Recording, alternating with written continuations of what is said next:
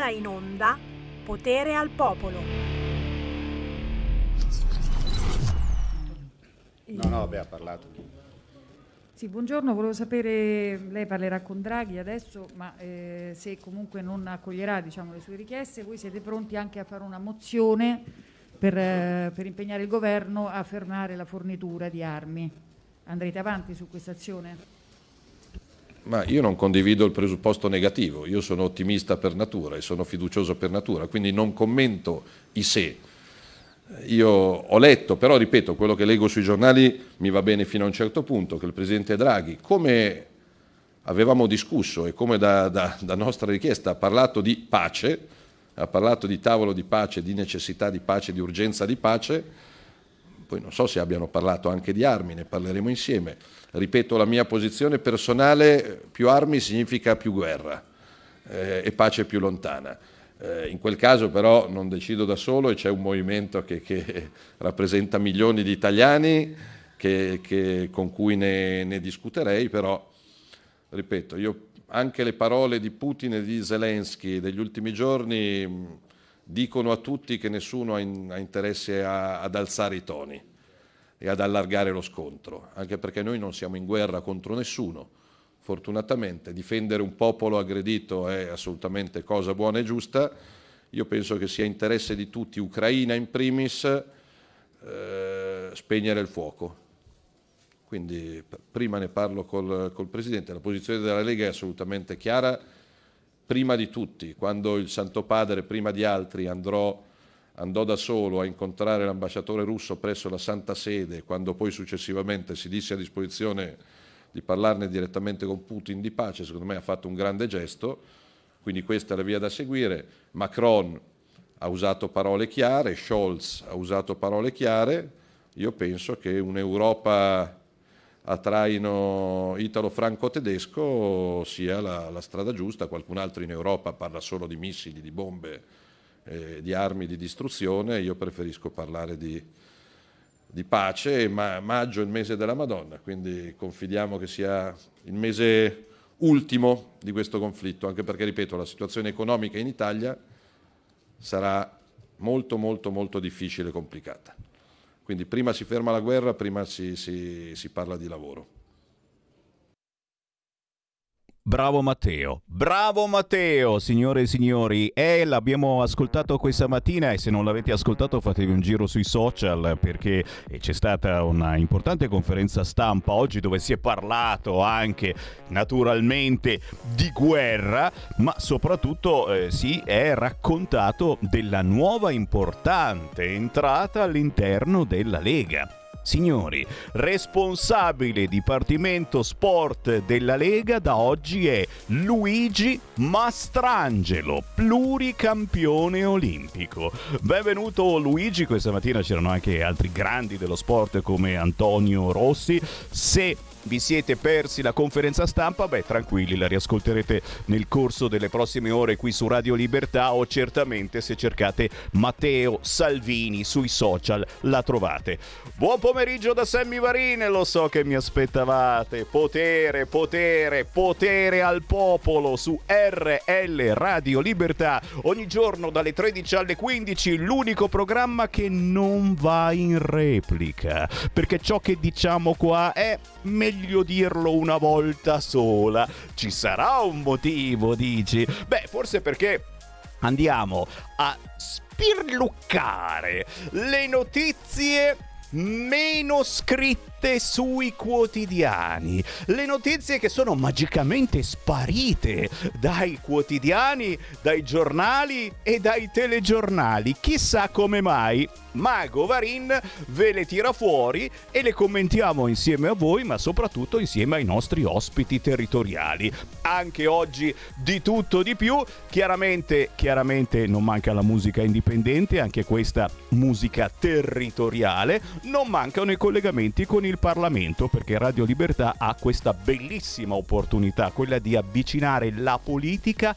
al popolo potere al popolo, ma per davvero. Poi certamente, eh, parlando di guerra, signori, la Lega sta facendo una scelta ormai da settimane dicendo basta armi, basta armi. Eh? Stiamo convincendo lentamente anche il PD, anche se sono gnocchi. Eh? C'è Rosy Bindi, signori.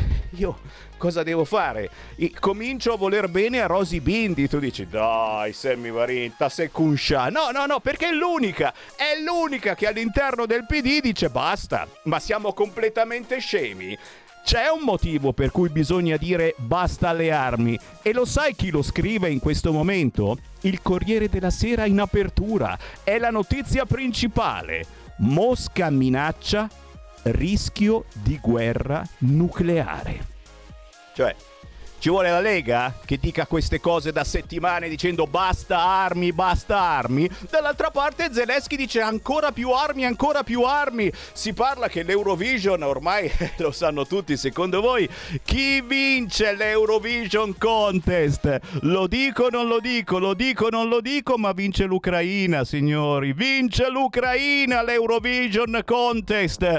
E Zelensky cosa ha detto? Non vogliamo premi, non vogliamo onorificenze, vogliamo armi. Armi, armi. Per cui tramutiamo in armi il valore del prossimo premio che quando c'è la finale, probabilmente sabato sera, vinceranno gli amici cantanti ucraini. Eh, sto per aprire le linee, ma prima lanciamo la canzone indipendente. Non manca mai l'appoggio agli artisti indipendenti da parte di Sammy Varin. E sentite questo pezzo a proposito, signori, di Ucraina. Lei è Alina Monti, nata a Leopoli. La canzone si intitola Fly!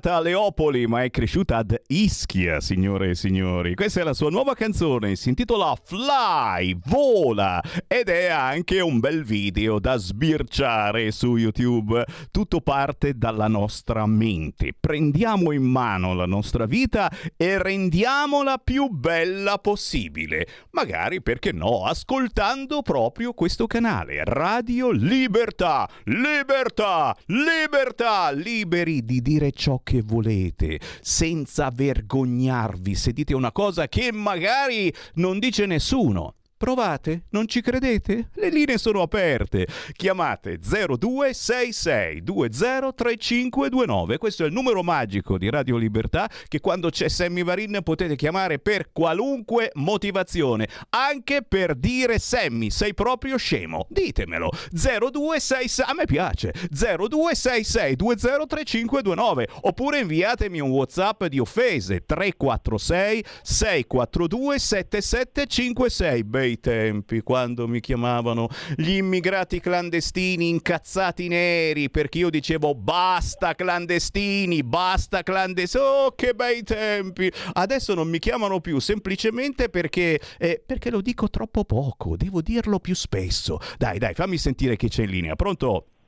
Pronto? Presidente, buongiorno, sono Uela. Sergio da Bolzano, ciao. Ciao. Senti, stamattina ho perso la conferenza stampa del capitano, però in compenso come piccolo leghista sono riuscito a far rinnovare tre tessere della Lega a tre miei amici E là in là! un, in un gazebo di Bolzano. Grande! Questi, questi tre amici miei erano diciamo un po' titubanti, titubanti, però eh, dopo gli ho nominato mago Selmi Varini e le ho spiegato che, e le ho spiegato che sono veneti come me di origine, che se votano la Meloni con tutto rispetto, l'autonomia del Veneto la prendono sui dentoni.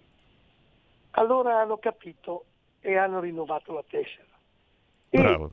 mi hanno detto una cosa però, che vogliono andare a Pontida.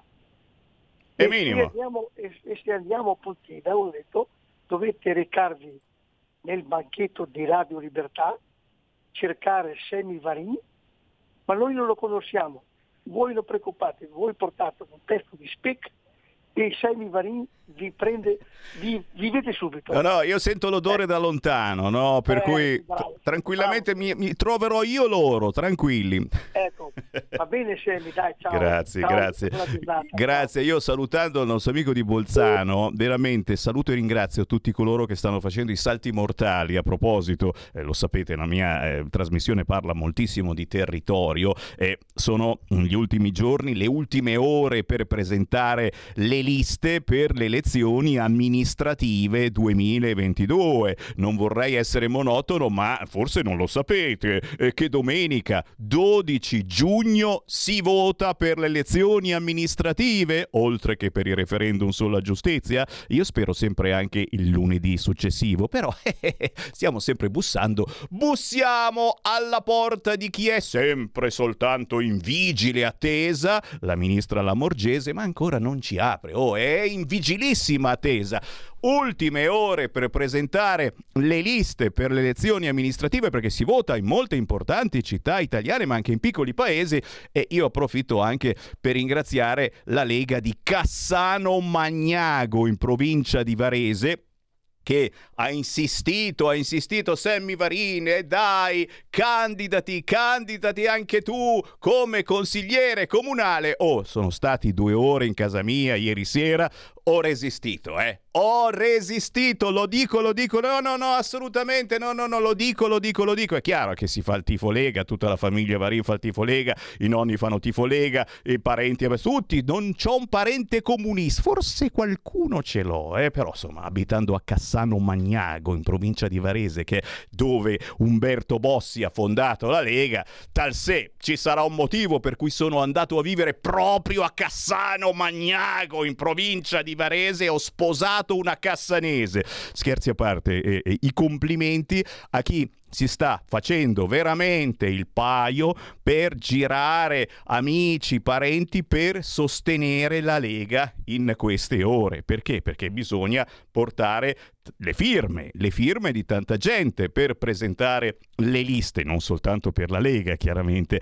E in un momento come questo, politicamente strambo, non è così semplice, ma non vi sto parlando di Lega ragazzi, per fortuna noi eh, andiamo bene, ma eh, ci sono altri partiti che no, non penserete mai che io... Cioè, voi pensate solo per un attimo che io voglia intendere Fratelli d'Italia, ma, siete assolutamente del malpensanti, cioè gente che in città come Cassano Magnago magari hanno 3, 4, 5 militanti, capite? Dove cazzo le prendono? Ma dai, ma no, ma non è vero, ne hanno milioni e milioni. Eh, sto scherzando, non ci sono problemi per nessuno. Eh, eh, eh grazie a chi veramente sta dando tanto per la Lega in queste settimane. Poi chiaro, c'è un volantino piuttosto potente e questo voglio essere il primo a farvelo vedere perché secondo me provocherà, provocherà qualche reazione. Me lo zoomi per favore, perché veramente è potentissimo. Siamo sempre a Cassano Magnago in provincia di Varese è ora di sanificare Cassano, signori. Questa è la frase potentissima che in un momento come questo, visto che di sanificazioni veramente eh, dobbiamo farne quotidianamente se non vogliamo riprenderci il Covid, ma dal punto di vista politico e dal punto di vista dei valori, forse è davvero arrivato il momento di sanificare Cassano Magnago. Dopo gli arresti, le tangenti, gli scandali, i processi e le condanne di chi ha governato la nostra città negli ultimi anni senza vergogna, è ora di sanificare Cassano. Questo il volantino che vi troverete nella casella delle poste, voi leghisti e voi comunisti di Cassano Magnago in provincia di Varese per dire che il 12 giugno bisogna votare Lega. Siete d'accordo? Non siete d'accordo? Vi sembra una frase abbastanza potente o bisogna fare qualcosa di più per convincervi che così non si va da nessuna parte, signori? Facciamo vincere il PD che il giorno dopo le elezioni vi manderà una bella lettera con scritto grazie. Eh? Se non facciamo squadra votando Lega in questo momento, semplicemente la diamo vinta al PD. No, ai gnignero gnigneri di Fratelli d'Italia, ma che, ma assolutamente, con loro governeremo in Italia l'anno prossimo, magari anche prima, eh, perché sento puzza di governo traballante. Io ti sto parlando dal punto di vista locale, ok? Chi c'è in linea? Pronto? Pronto? Quella. Quella, ciao Sammy. Ciao. Ciao, sono Roberto. Mm, no, una domanda, ma gli italiani all'estero possono votare per il referendum? Punto. Questo... Sì, no. Questa è una domanda che eh, faremo al comitato per il sì del referendum assolutamente nei prossimi giorni, però una domanda molto intelligente alla quale io eh, già potrei rispondere con un bel no, però sarebbe un, magari una balla, quindi non posso dirti una cosa che non conosco. Bravo, bravo ascoltatore che ci ha fatto una domanda intelligente, non che gli altri ci facciano domande sceme assolutamente, però, però è un qualcosa di cui effettivamente dobbiamo discutere perché? Perché il nostro è un ascoltatore che chiama dall'estero, ma tanti altri ascoltatori ci seguono sul sito radiolibertà.net, sulla nostra app, nei modi più strani e strampalati su Facebook. Se non dico parolacce, questa trasmissione è anche su Facebook, cercando Radio Libertà, capite? Se non dico parolacce, se non dico anche quello che sto per dirvi, eh, ma aspetto a dirlo. Chi c'è in linea? Pronto? Sì, buongiorno, ciao. Sammy, buongiorno. Eh, saluto il signor Sergio che ogni tanto so che mi, che mi saluta, quindi... Sì, ti invoca, ti invoca. Eh, lo saluto veramente, una persona dolcissima, veramente. Ma Sammy, io ho questa impressione, eh, parlando con la gente, che i partiti convenzionali, i partiti diciamo che sono nell'ambito del dell'arco costituzionale, prenderanno una, una di quelle botte queste, queste, elezioni che la metà basta, anche perché gli italiani non si scordano le cose che hanno subito e passato. Quando, io mi ricordo anche questa, te lo dico così, è la prima cosa che mi viene in mente. Quando noi, non, noi che non avevamo il siero benedetto, che adesso è diventato eh, i danni del vaccino da parte di questo governo sono diventati segreto di Stato per tutela dell'ordine pubblico, è un segreto militare, eh, è un segreto di Stato militare, i danni del vaccino, eh, i danni che sta provocando questo siero, sono eh, decretati come, ehm, come eh, un segreto eh, di Stato militare causa ordine pubblico. Cosa vuol dire? Facciamo un attimino un ragionamento. Eh? Io, eh, queste sono le parole. Ecco, mi ricordo quando ehm, noi che non abbiamo questo siero benedetto potevamo andare nei supermercati a comprare il prosciutto ma non a comprare la lacca per i capelli. Cioè, ne abbiamo passati in questo paese strano, ne abbiamo viste di cotte e di crude e gli italiani queste cose non se le dimenticano. Quindi vedrete, vedremo, vedremo che bella scopola che prendono, se ci, questi sempre ci fanno votare, eh, perché anche qui è un, è un dilemma.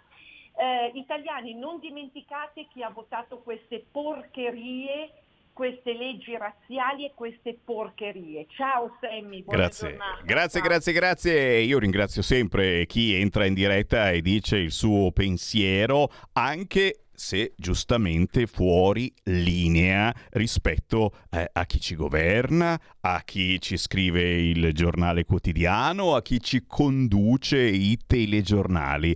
È chiaro, è chiaro, lo dicevamo, dal punto di vista politico mai un momento così scomodo eh, per la politica e attenzione, non dico soltanto eh, per il centrodestra, eh, per il Partito Democratico, per il Movimento 5 Stelle, ma davvero per tutto l'arco costituzionale, compresa la Meloni, a cui vogliamo molto bene, ma insomma ci risulta che abbia votato molto molto eh, di ciò che effettivamente andava votato eh, per cercare di porre freno a questa pandemia. Poi uno può essere d'accordo, c'era davvero, non c'era, eh, si tratta semplicemente di affari, di money. Il dubbiettino c'è venuto e come? E come se c'è venuto? È chiaro che tanti morti, insomma, è, è un po' come eh, guardare la guerra eh, tra l'Ucraina e la Russia e, e, dire no, no, non è vero niente, insomma, i morti effettivamente ci sono, eh, qualcuno li avrà pure uccisi, ma tranquillamente, non, senza peli sulla lingua, lo sapete, con Sammy Varine potete dire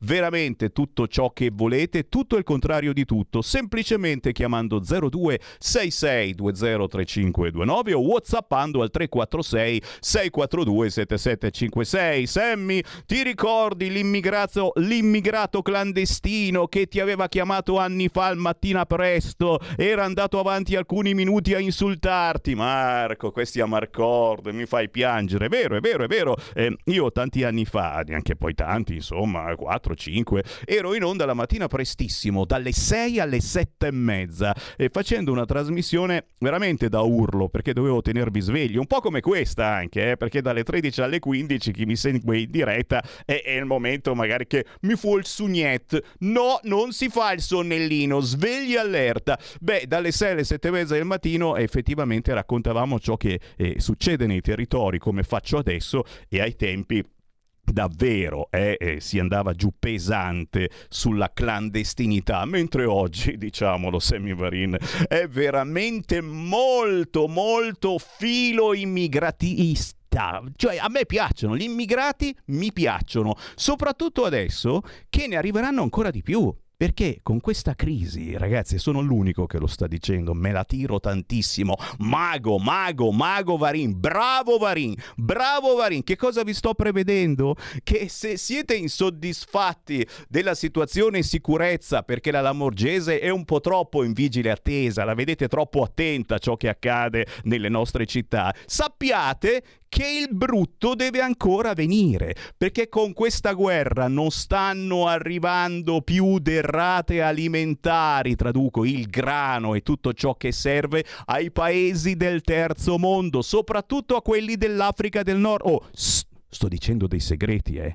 Non lo sta dicendo nessuno praticamente lì cominciano le sommosse, si cominciano a incazzare le persone normali che cominciano a fare la fame. Oh, ma sto parlando anche dell'Egitto per dire dove magari volete andare in vacanza quest'estate.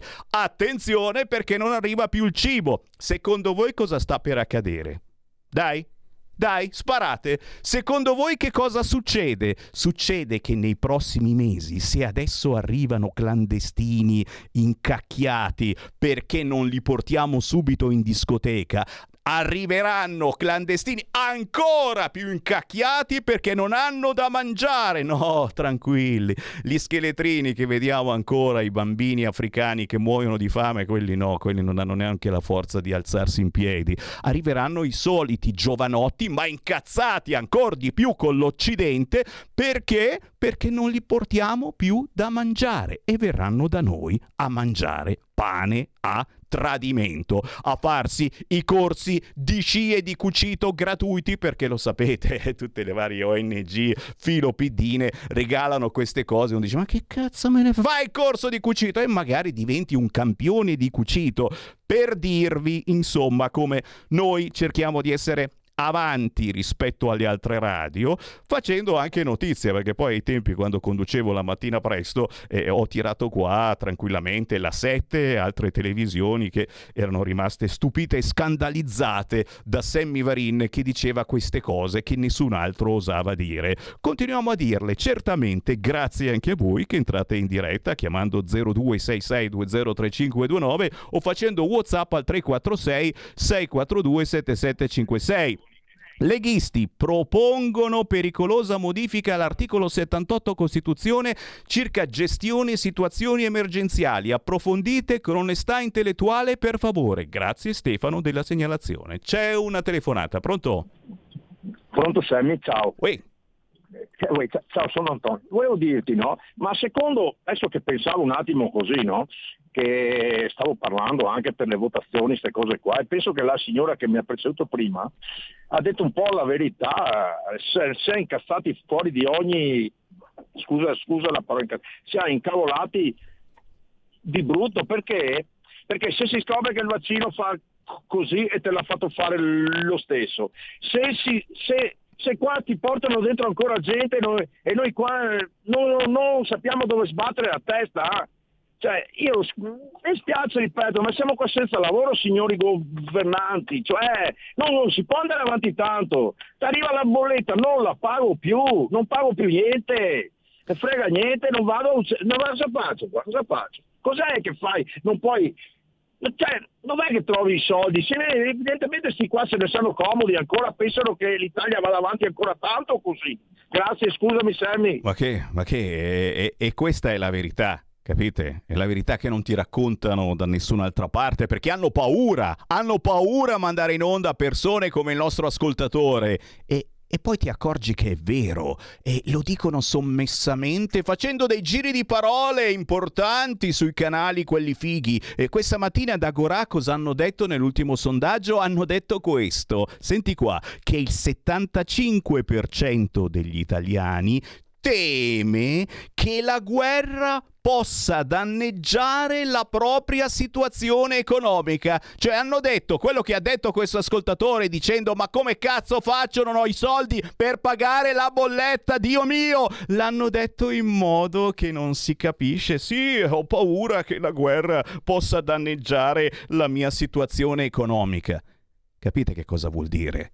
Fare informazione taroccata, vergognosamente taroccata. Poi pensate anche ai vaccini, certo che però si sono vaccinati quasi tutti, compresa la Meloni, e insomma, probabilmente sai com'è, qualche cosa c'era. Ma su questo fronte economico, la Lega, oh ma guarda, questo sporco leghista di Sammy Varin difende sempre Salvini. La Lega sta rompendo le palle proprio sul fronte guerra dicendo no, no, no, no, no, non si va avanti da nessuna parte. Poi il Corriere gli dà ragione dicendo in apertura in questo questo momento, guardate, Mosca minaccia rischio di guerra nucleare. E cazzo, continuiamo a dargli le armi all'Ucraina? Secondo voi come va a finire? E i soldi per sopravvivere qui in Italia, tutti questi aumenti, a tutte queste bollette, dove li andiamo a prendere? Arrivano le 200 euro di Draghi, tranquilli, tranquilli. E gli africani bingo bongo che verranno qua incazzati neri perché non gli arrivano più le navi con il grano. Dove li mettiamo? Stai ascoltando Radio Libertà. la tua voce libera, senza filtri né censura. La tua radio.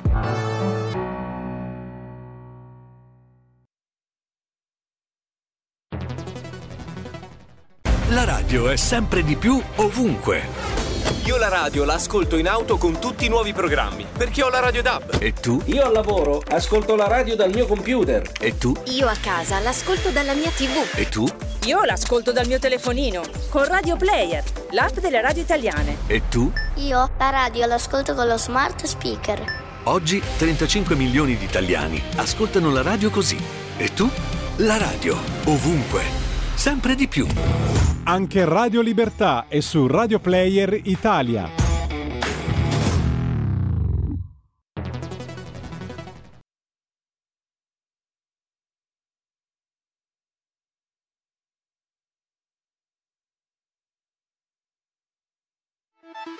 Stai ascoltando Radio Libertà, la tua voce libera, senza filtri né censure, la tua radio.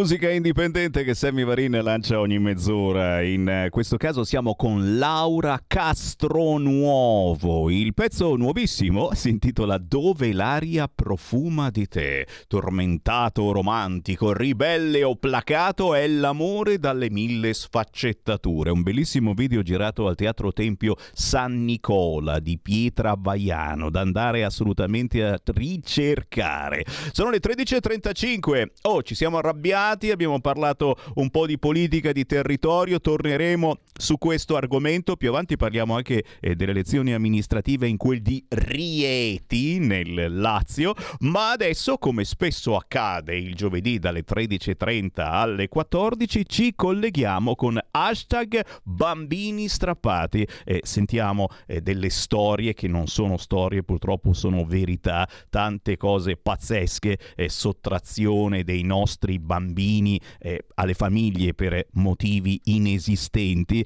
anche oggi diamo la linea e la ringraziamo naturalmente a Sara De Ceglia. E grazie a voi, grazie Sammy, oggi sono in trassetta e quindi un po' anche indifferita, quindi ti prego di non avere pietà, all'ultimo minuto toglici la parola perché non Lo ho farò. portato di mano.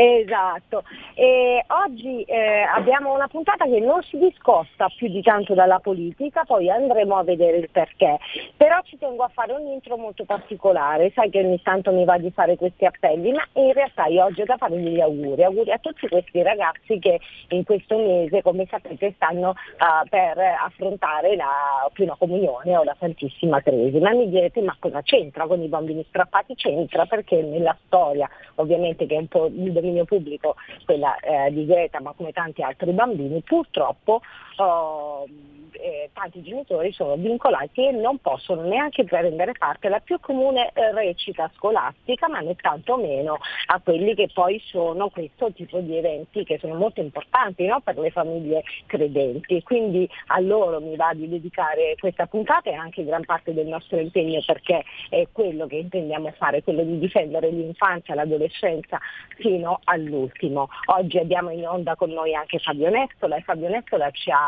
eh, dedicato questa volta perché ci ha portato una donna con cui ho anche avuto il piacere di interloquire, ci troviamo sulla stessa linea d'onda per quanto riguarda quello che poi è relativo al suo impegno, al suo impegno costante e la decisione proprio di scendere eh, con eh, un piede deciso eh, a favore di quello che dovrebbe essere il ripristino no, della giustizia dall'alto della sua posizione, perché sto parlando della consigliera regionale eh, del Lazio, la dottoressa Francesca De Vito. Benvenuta dottoressa. Buonasera, grazie mille dell'invito e grazie di questa grandissima opportunità di parola. Grazie, grazie veramente a lei. Io so che Fabio eh, ha preparato una, una- anche una sorta di presentazione ma anche un'intervista per tirare come sempre fuori il meglio da tutto quello che eh, riusciamo a trovare no? a favore della- di questa causa che combattiamo ogni giorno e per cui dobbiamo veramente dire un grande grazie al dottor Fabio Nestola. Che mi dici Sammy? E direi, e lo salutiamo e lo ringraziamo. Fabio, a te, buongiorno. Per carità, ciao, ciao, grazie, grazie a voi per gli spazi, per gli spazi di dibattito, perché dunque quello di cui eh, vorremmo parlare oggi è uno dei tanti strascichi per capirci del, del caso Bibbiano, per, per- per il fenomeno degli allontanamenti facili, degli allontanamenti, allontanamenti discutibili dei minori dalle famiglie di origine. Eh, una piccola premessa, chiarisco la mia posizione per chi ascolta oggi, ma insomma l'ho già eh, detta e scritta dozzina e dozzina di volte. Eh, è assolutamente irrilevante l'aspetto penale. Molte proteste si sono sollevate per le pene a foti eh, considerate poco incisive, c'è chi addirittura inneggiava la pena di morte o pene più, più, ehm, più dure. Eh, per me venissero anche assolti tutti domani, non, non ha nessuna rilevanza questo. Quello che è importante, speravo, i nostri auspici, Sara, sono quelli di eh, utilizzare la grande eco mediatica che ha avuto l'inchiesta Angeli e Demoni per mettere finalmente le mani ad un sistema che ha dimostrato di fare acqua da tutte le parti, perché perché eh, ci dice sempre l'inchiesta della, di Angeli e Demoni che l'errore dell'ultima ruota del carro della giovane neoassunta assistente sociale eh, ha passato indenne tutti i livelli superiori per arrivare fino all'allontanamento dei minori. Eh, le, le, confessioni, mi sembra si chiamasse Manganelli, non vorrei sbagliare il cognome, dell'assistente sociale che ha ammesso di aver fatto delle relazioni false senza aver mai messo in piede nella casa dei minori allontanati, tanto non ha avuto nulla da ridire la sua dirigente, la sua dirigente era tranquilla perché tanto non ha avuto nulla da ridire la, l'assessore, l'assessore era tranquilla perché tanto non ha avuto nulla da ridire il sindaco, il sindaco era tranquillo perché tanto non ha avuto nulla da ridire il tribunale per i Nomarelli che la alla fine ha firmato eh, lo stato di abbandono e il decreto di allontanamento. Ecco, questo mh, mm, eh, perché dico che non è importante l'aspetto per la mia lettura, l'aspetto penale? Perché anche qualora l'errore dell'ultima ruota del carro fosse stato fatto in buona fede, per eh, incapacità, per inesperienza, ecco, è, è quantomeno singolare che l'errore del, del livello più basso passi indenne i filtri di 5 livelli superiori senza che nessuno si accorga di nulla.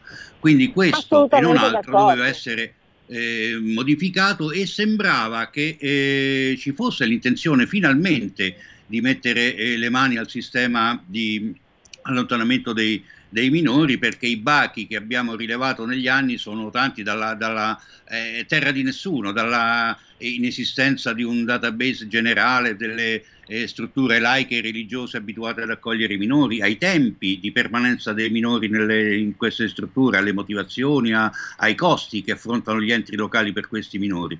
Eh, sembrava appunto che eh, fosse arrivato il momento di, di andare a riformare l'intero sistema, poi improvvisamente la politica, e parlo di politica nazionale, si è girata dall'altra parte e tutti i progetti di riforma sono finiti in un cassetto.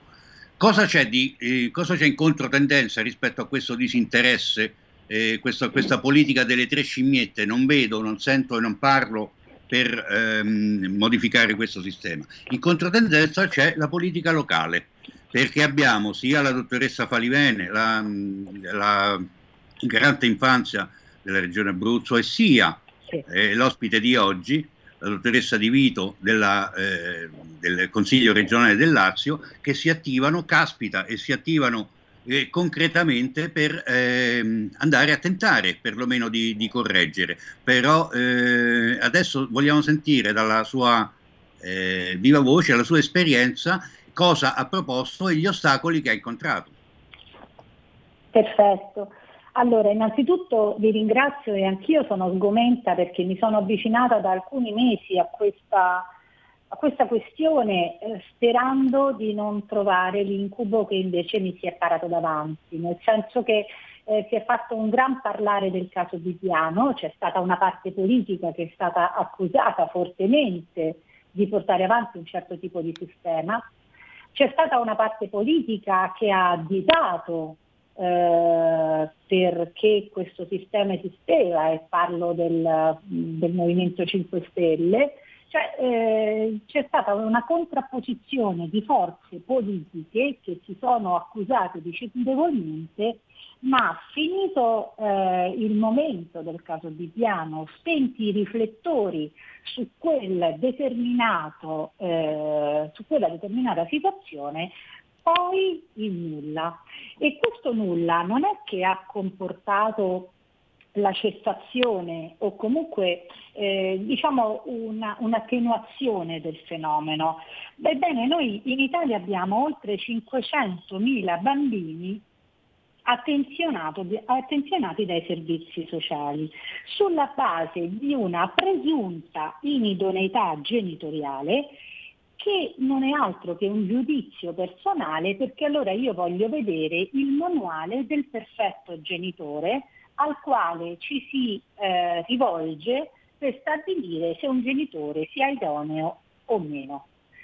Se non esiste questo manuale, io mi domando sulla base di, di quale parametro un assistente sociale si può permettere di stabilire a suo giudizio personale che c'è una criticità tale da passare da un monitoraggio del bambino e, e, tante volte questo monitoraggio neanche c'è perché ci sono relazioni rilasciate senza aver mai visto il minore all'interno delle proprie mura domestiche, quindi si va direttamente col trasferimento del minore dalla sua casa alle strutture. E senza che ci giriamo intorno, le strutture percepiscono per ogni bambino dai 100 ai 400 euro al giorno. E se noi non, non eh, ci mettiamo veramente e seriamente a dire che questo sistema deve cessare, questo sistema sicuramente è più forte dei pochi che ci stanno che vi si stanno contrapponendo, perché è un sistema che genera lavoro, è un sistema che ruota soldi, e, e stiamo parlando di oltre 3 miliardi l'anno quando il sostegno alle famiglie è poco al di sopra dei 20 milioni, quindi cerchiamo di capire anche dai numeri di che cosa stiamo discutendo e questa, eh, mi perdoni se la interrompo, è la questione che veramente ci ha accomunato, perché eh, effettivamente poi è relativo a quello che è la sua posizione e quindi come un esatto. assessore regionale eh, ha in mente anche di interagire, ha, ha, come ha detto Fabio anticipato, lei ha avanzato delle proposte molto molto interessanti, eh, per cui eh, poi valutare anche quella che è la spesa pubblica, come viene impiegata, perché magari da lì si snocciola poi quello che è il reale problema in questo caso, il perché poi un assistente sociale dall'atto della eh, sua preparazione poi sceglie invece di veicolare eh, queste situazioni in un'altra maniera, perché poi detto in buona sostanza il business è stato quantificato anche sui 5,5 miliardi annui, ma secondo noi anche una stima al ribasso. Lei uh, ha un pensiero bene oggettivo e soppesato di questa questione che vorremmo veramente condividere con chi ci sta ascoltando. Assolutamente sì, è decisamente sottostimato. Il problema è che anche avere delle informazioni certe, puntuali sul numero dei minori che sono all'interno delle case famiglia è un qualcosa di impossibile. Eh, non, io ho provato, ho chiesto, ho fatto accesso agli atti e non si riesce a capire chi detenga ufficialmente ed in modo certo e inequivocabile il numero dei minori all'interno delle strutture. Però io voglio dire, non voglio generalizzare sulla categoria degli assistenti sociali, però quello che io mi domando, e magari sarebbe anche curioso avere delle informazioni anche dal Ministero del perché di, queste, di questi miei quesiti, eh, come mai il Tribunale dei minori non controlla ma avalla? Ciò che è in capo all'assistente sociale non è una procedura che poi non può essere messa in contraddittorio con le parti, prima tra tutti magari gli avvocati dei genitori, ma eh, io sono stata proprio eh, oggetto di una relazione da parte di una struttura e dei suoi assistenti sociali. Ebbene, questa relazione presentava delle eh, falsità estremamente importanti che hanno portato il Tribunale dei minori di Roma a prendere delle decisioni sulla madre di questo bambino che è stato oggetto di un mio sopralluogo e sulla base di queste falsità evidenti eh, con le quali dicevano che eh, il bambino non voleva più avere rapporti con la mamma, eh, la mamma era comunque un problema perché non accettava la visione della struttura in merito eh, all'educazione e alla gestione di suo figlio, ebbene il Tribunale dei minori ha preso come decisione l'allontanamento totale della mamma, non solo fisico ma anche attraverso le telefonate.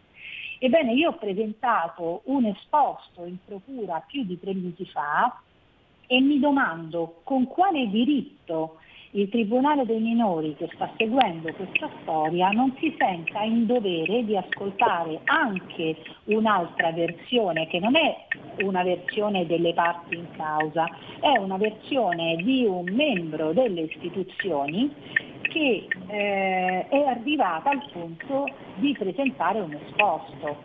Io vorrei capire sulla base di quale processo un minore senza nessun tipo di contraddittorio è l'unico soggetto in Italia che viene accusato e eh, messo in una struttura senza aver nessuno che gli dia diritto di replica e senza che venga ascoltato nessuno nel suo, eh, nella sua tutela, perché qui parliamo tanto di tutela dei minori, però la prima cosa che questo Stato fa è quella di ingabbiarli in, Consiglie- eh, in- consigliere De Vito, posso un attimo, ha sollevato un problema fondamentale, secondo me l'ossatura Certo. di, di molti aspetti, il problema dei, dei fondi. Ecco, eh, Esatto. il problema dei fondi che in teoria lo sappiamo, la no- il criterio della- dell'indigenza della famiglia non dovrebbe essere un criterio valido per l'allontanamento dei minori, sto parlando dell'allontanamento da una mamma o da un papà o in molti casi anche in famiglie unite. In teoria non dovrebbe esserlo, poi in pratica lo è perché situazioni abitative, perché non abbiamo mai visto, non ci sono precedenti di minori eh, allontanati dalla famiglia del notaio, dalla famiglia del chirurgo o, o dalla famiglia dell'avvocato, sono sempre eh, faccende che eh, mate- maturano in altre fasce di popolazione. Ecco, quindi sappiamo che queste somme, anche importanti, che vengono erogate, eh, in alcuni casi ci si chiede perché non erogando una somma la metà o anche un terzo di questa, aiutando direttamente la famiglia, non si potrebbe risolvere il problema quando non esistono altri problemi, altre criticità, altri fattori di rischio, tipo la tossicodipendenza, l'alcolismo dei familiari o altro. Ma questo Chiaro. filone dei soldi, eh, lei ha fatto una, una, eh, rilevazione eh, fondamentale che fece a suo tempo anche Falcone, che fece a suo tempo anche Borsellino, seguendo i soldi si arriva alla noce del problema. Entriamo nel merito Esatto. della, della sua proposta e della- dell'esito che ha avuto. Assolutamente la ringrazio anche perché eh, diciamo che questa indicazione che lei diceva delle condizioni di indigenza viene proprio garantita dalla legge no? che stabilisce che eh, appunto problemi di carattere economico non possono assolutamente essere di ostacolo nell'esercizio del diritto del minore ad avere la propria famiglia.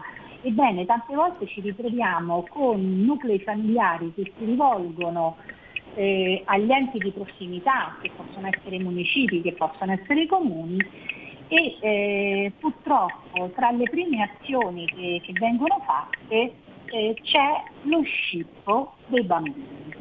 Eh, io parlo di scippo purtroppo appositamente perché eh, la legge eh, beh, insomma, la legge prevede quali sono eh, i, i casi esclusivi di sottrazione di minori, ma se noi non rispettiamo la legge e andiamo a prelevare dei bambini quando siamo in presenza di altri tipi di problematiche, non è più una sottrazione nella tutela del minore, ma è uno scippo e un mercimonio per riempire dei posti letto in strutture che poi hanno intorno a loro ben altri interessi, ben altre attenzioni, ben altre eh, modalità di azione.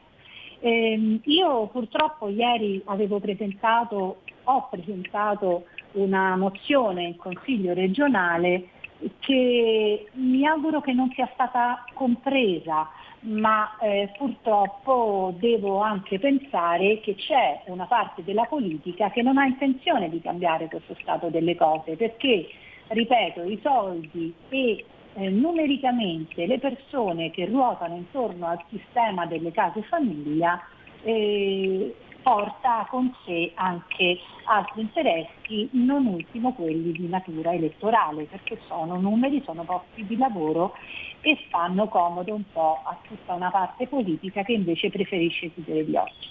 Nel merito della mia mozione io che cosa avevo chiesto? Avevo chiesto di istituire presso la direzione delle politiche sociali della Regione Lazio un ispettorato dei servizi sociali che andasse proprio ad entrare nel merito di quando la Regione Lazio devolve dei finanziamenti pubblici a vantaggio delle strutture, ebbene io chiedevo di eh, fare una sorta di controllo ulteriore non nel merito di quello che poi viene deciso tra Tribunale dei minori, assistenti sociali, comuni, eccetera, perché ognuno si nasconde dietro la competenza e la responsabilità dell'altro, ma non si riesce mai ad arrivare a capo della questione. Cioè, il, il, Tribunale dei minori non si può permettere di avallare delle relazioni degli assistenti sociali se gli assistenti sociali fanno relazioni non sulla base dell'iter della legge ma sulla base di altri tipi di convenienze e di altri tipi di strategie. Se non c'è stato un percorso di almeno X mesi da parte delle strutture competenti di prossimità e quindi il comune eh, attraverso il sindaco che poi nomina il tutore e attraverso gli assistenti sociali, ebbene se tutto questo non viene fatto, non viene certificato, il Tribunale dei minori ha il dovere di interrompere il trasferimento di un bambino da casa sua dall'amore dei propri genitori a quello di un'altra struttura, perché non ci, le, cioè non ci sono le condizioni. E allora non si capisce perché la Regione Lazio debba pagare attraverso i comuni queste strutture se c'è stato un illecito, perché di questo stiamo parlando? Se non si è seguita la legge c'è un illecito. E allora non si può muovere l'opinione pubblica, la stampa, la politica soltanto quando si crea il caso Bibbiano, perché in Italia ci sono 45.000 potenziali casi Bibbiano sparsi nelle oltre 5.800 strutture. E dove sta la stampa davanti ad ogni dramma di ogni bambino? Perché la stampa si concentra solo quando c'è il caso che forse è più politico che a tutela dei minori. Perché ultimamente abbiamo preso l'abitudine purtroppo di puntare lo sguardo dove ci viene indicato ed è questo il nostro eh, merito, certo. forse che possiamo riconoscere anche a Radio Libertà, Sammy Varin, perché siamo arrivati anche a conclusione di questa puntata, quindi ci teniamo 10 minuti per, per i saluti e anche i doverosi ringraziamenti. Purtroppo quello che avviene è semplicemente un domino in questo caso. No? Uh, qualcuno non ha alcun interesse che se ne parli, infatti noi continueremo a parlarne se lei è d'accordo, la inviteremo ancora altre volte per avere modo di approfondire e anche sostenerla nel suo impegno perché ci siamo trovati in molti comunemente d'accordo verso la sua figura ma soprattutto verso la sua persona perché ha dimostrato di essere una persona veramente sensibile e di eh, un grosso livello culturale. Quindi uh, io faccio anche i miei ringraziamenti particolari a Fabio che mm. è stato il tramite per eh, avere una puntata così eh, interessante. Eh, la ringrazio se vuole fare eh, il suo ultimo appello, il suo ultimo saluto, proprio un minutino e poi restituiamo il nostro saluto. Io finisco, io vi ringrazio tantissimo, ringrazio voi, ringrazio Fabio tanto con il quale c'è anche stato un, un importantissimo momento di confronto e vorrei chiudere con la frase di Carlo Iemolo che disse che la famiglia è un'isola che il mare del diritto deve solo lambire.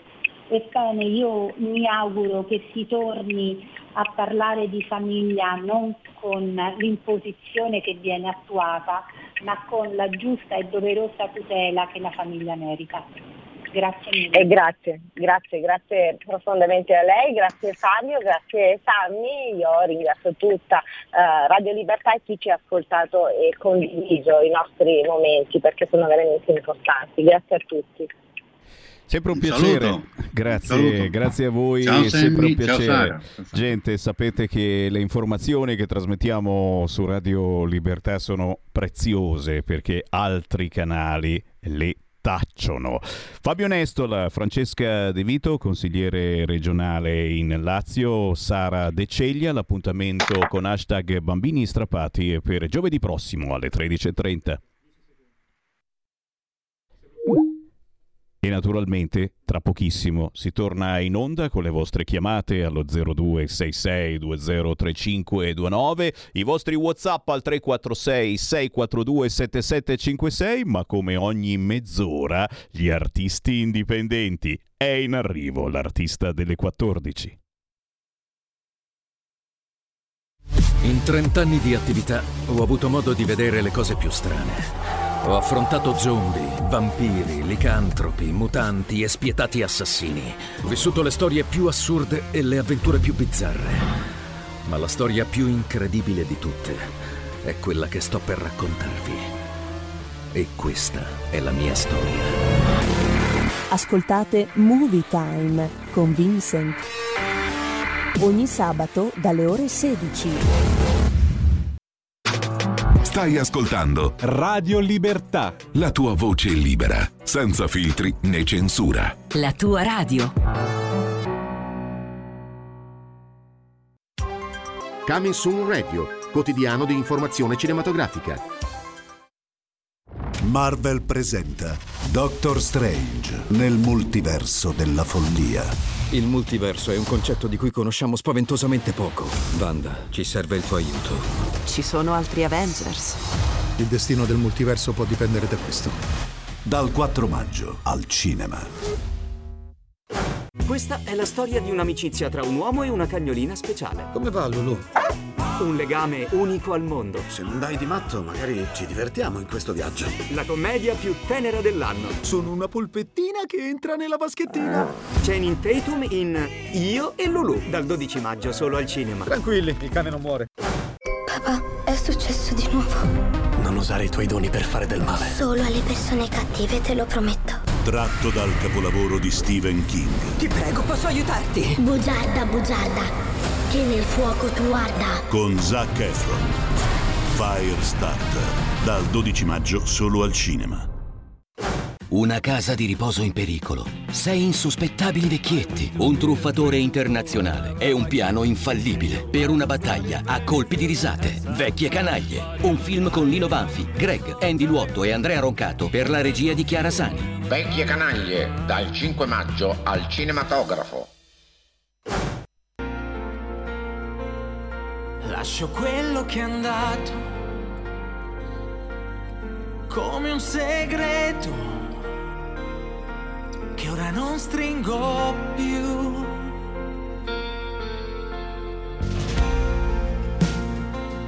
L'ho rubato dal vento all'ultimo bacio per sentirti con me.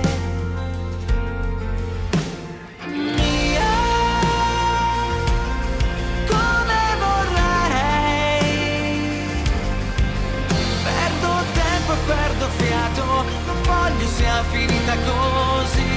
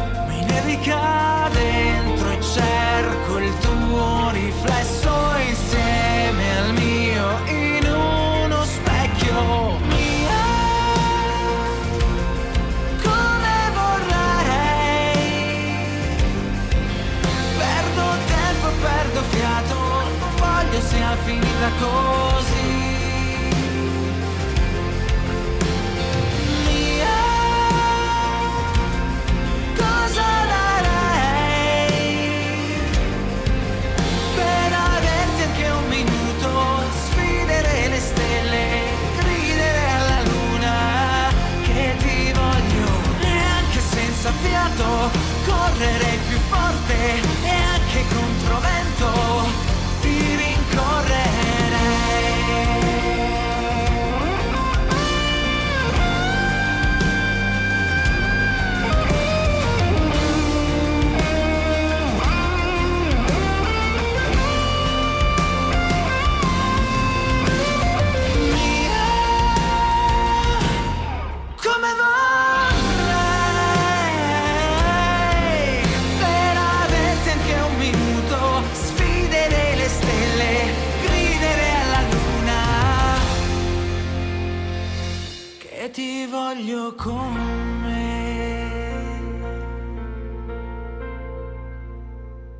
vola, si vola verso le 50.000 visualizzazioni per questo pezzo di Stereo 8. Si chiamano così Stereo 8, come il vecchio sistema audio di tanti anni fa, anni 60-70.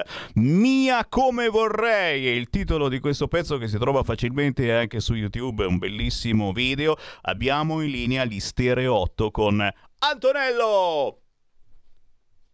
Ciao, ciao, un saluto a tutti. Ciao. Piacere, piacere di trovarti Antonello, ma soprattutto complimenti. Oh, in questi giorni veramente stiamo mandando musica elegante, forse forse anche una reazione eh, a questo Eurovision contest, eh, alle tamarrate che dobbiamo sopportare. D'altronde cosa fai? Non guardi l'Eurovision? Ma assolutamente, tutti a guardare l'Eurovision e, e vediamo delle robe che uno dice ma che cazzo è? Sta, sappiamo già chi vincerà il gruppo dell'Ucraina, se non vince Mahmoud perché magari ci va meglio, certo. Eh, il look è quello lì, cioè devi avere la gonna, devi avere il reggiseno anche se si è uomini e possibilmente il reggicalze.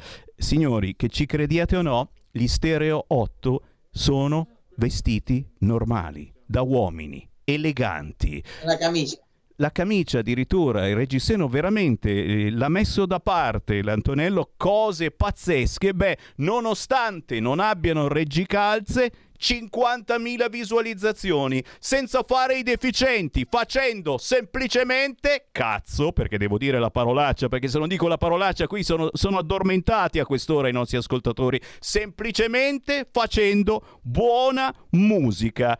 Antonello, ci proviamo, ci proviamo. eh beh, eh beh, eh, ci riuscite direi, eh, perché ripeto, senza inventarvi niente di niente, perché questo è un video bellissimo ma assolutamente normale, senza travestirvi da donna senza fare cose, eh, che ne so, spacciare droga, non avete picchiato neanche un poliziotto in questa canzone, non avete esortato a violentare le ragazzine alla festa degli alpini, insomma eh, siete persone normali, cantate una canzone con un piede un po' nel passato, vintage, ma anche nella modernità, è forse eh, il primo inedito ufficiale eh, dopo un pezzo che vi ha fatto fare i complimenti anche da Enrico Ruggeri. Lo sapete signori che questi hanno fatto la cover de Il mare d'inverno e Ruggeri gli ha fatto i complimenti. Azzolino, applauditissima cover che ha una, un record anche qui di, di, di, visualizzazioni, di robe pazzesche. Però mi fermo, mi fermo Antonello, sto parlando io, io non faccio ancora parte degli Stereo 8, no, no, spero no, che mi vorrai. Dillo pure, altrimenti... No, no, ma puoi dirlo tranquillamente, altrimenti sarebbe eh, autocelebrativo il tutto, quindi va, va benissimo così, anzi.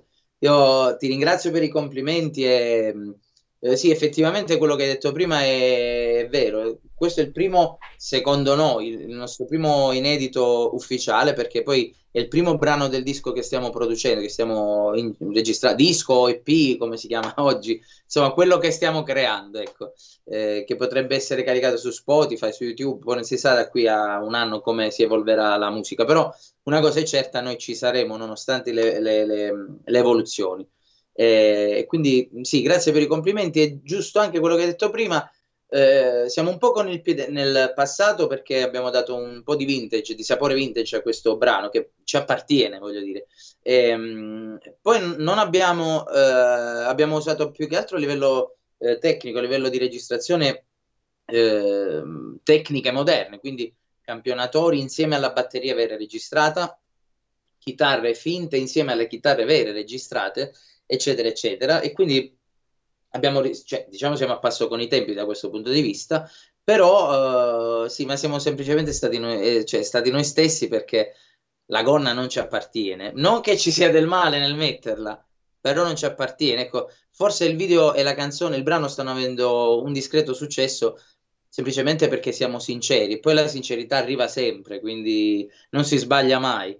E forse perché è, è bello ascoltare la musica anche mettendosi una mano davanti agli occhi non perché appunto sei un uomo con su il reggicalze, ma perché la musica è magia e, e, e poco importa se chi la canta è bello, brutto, alto, basso, magro, grasso, eh, se ha dei gusti sessuali in un certo modo o, o fa semplicemente finta eh, di essere così per piacere anche a quella platea. La musica è musica, stop. Eh, sei fascista? Sei comunista? E cosa me ne frega? Fai bella musica. Io ti passo. Non vado certamente a chiedere eh, da che parte voti o voterai alle prossime amministrative del 12 di giugno, mi raccomando. O se firmea, firmerai il referendum certamente sulla giustizia e eh, si vota anche lì il 12 di giugno. Cosa me ne frega? Tu stai facendo musica, tu eh, ti rivolgi al cuore della gente e il cuore non dovrebbe battere né a destra né a sinistra, anche se anche lui ha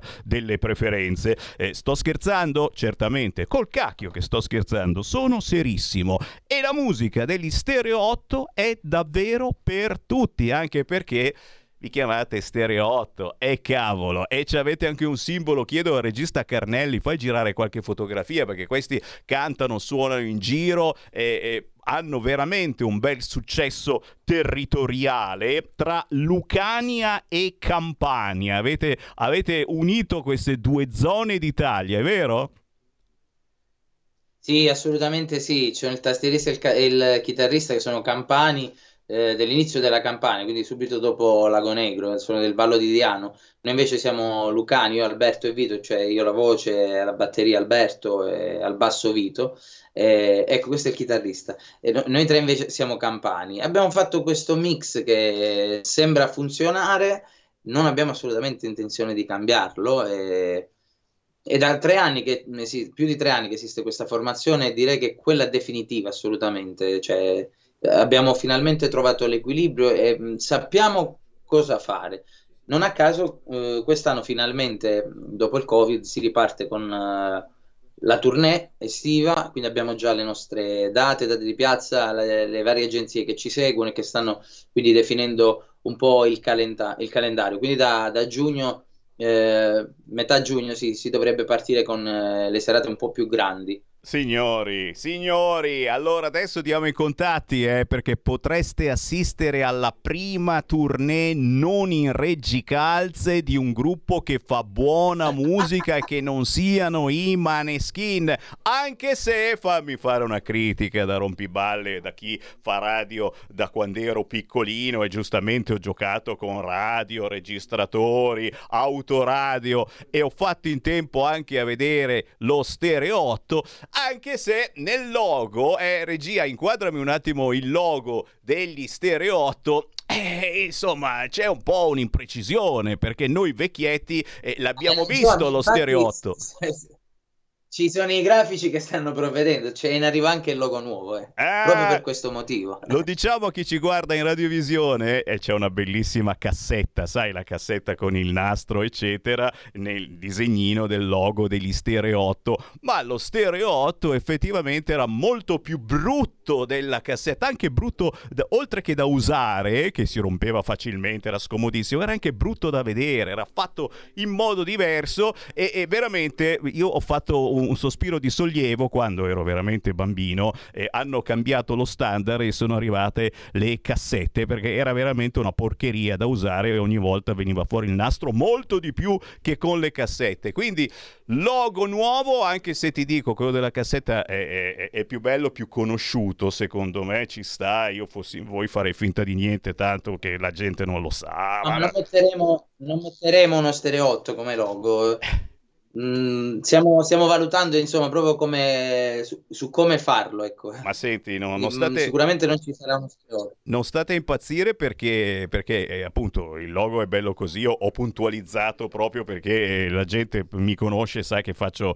radio da una vita, per cui non potevo far finta di non vederlo. Però, come dicevamo prima, scherzando sui reggicalze, l'importante è la musica. Fate bella musica, eh, richiamate la gente normale, ma in senso buono ragazzi, cioè chi non, non cerca eh, lo spettacolo per fare contente determinate lobby che probabilmente ti pagano anche tanto, quindi uno ci fa anche un pensierino dice cazzo ma sono anche scemo a non mettermi in reggicalze e, e il bello è proprio cercare di entrare nel cuore della gente eh, al di là di ogni moda imposta dall'alto, ma guarda che giro di discorso che fa Sammy Varin per dire in modo particolare che eh, vi applaudiamo, Stereo 8, Antonello, il cantante, la voce degli Stereo 8 e adesso Antonello ci dici dove poter trovare la vostra musica, dove scaricarla legalmente o dove semplicemente sbirciare dove sarete in tournée nelle prossime settimane, perché questi bisogna vederli, ascoltarli dal vivo. Beh sì, eh, guarda, allora ti do le, le, due date certe che sono, eh, anche se ancora parliamo di eventi piccolini, che però hanno tanta energia, e sono questo sabato, quindi dopodomani, il 14 di maggio, all'Anificio Mango, eh, qui a Lago Negro, e il 22 eh, invece di, di, di, maggio sempre, siamo a Lauria in piazza, a Lauria Inferiore, eh, le altre date sono da definire con l'agenzia, ma presumo tra, tra, la Campania, il Cilento e la Calabria, insomma, avremo una bella tournée. Che poi, vabbè, in corso d'opera magari pubblicheremo sicuramente eh, sui nostri profili social e quindi trovate, eh, a proposito dei brani, trovate le nostre canzoni eh, innanzitutto su YouTube, ci sono tutti i nostri video, eh, come Mia come vorrei, che è il nostro ultimo singolo, eh, però andando indietro trovate anche la cover del Mare d'inverno e tutti i lavori che abbiamo fatto. Poi trovate su Spotify tutte le nostre canzoni, eh, appunto da, dal Mare d'inverno fino a Mia come vorrei, su SoundCloud eh, e anche sui social, perché no, su Instagram, su Facebook, insomma basta scrivere Stereo 8 Band eh, ci si trova con facilità ovunque. E noi vi cerchiamo, ma soprattutto vi trasmettiamo. Stereo 8, grazie Antonello, grandissimo, buon lavoro, buona musica. Grazie a voi. Ciao. Ciao, ciao, un piacere, un piacere veramente trasmettere bravi artisti che eh, trasmettono soltanto emozioni musicali senza ricercare robe strane. Oh, oh, oh, sono le 14.17, abbiamo tempo per le vostre chiamate prima del prossimo ospite. Dai, dai, dai, chi vuole parlare con Sammy Varin?